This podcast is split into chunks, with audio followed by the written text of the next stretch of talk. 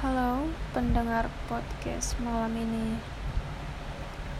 Um, Saya sebenarnya sih bikin podcast bukan untuk dengar orang atau apa pun itu.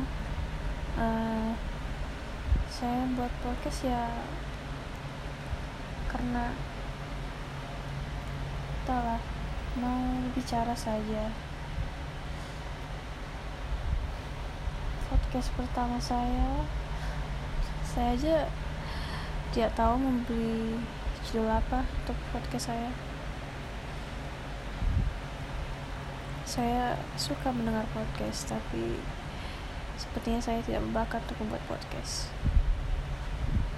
Saya lebih suka menulis dalam menceritakan sesuatu atau memberi sesuatu karena mungkin menulis saya lebih mudah untuk mengekspresikan sesuatu.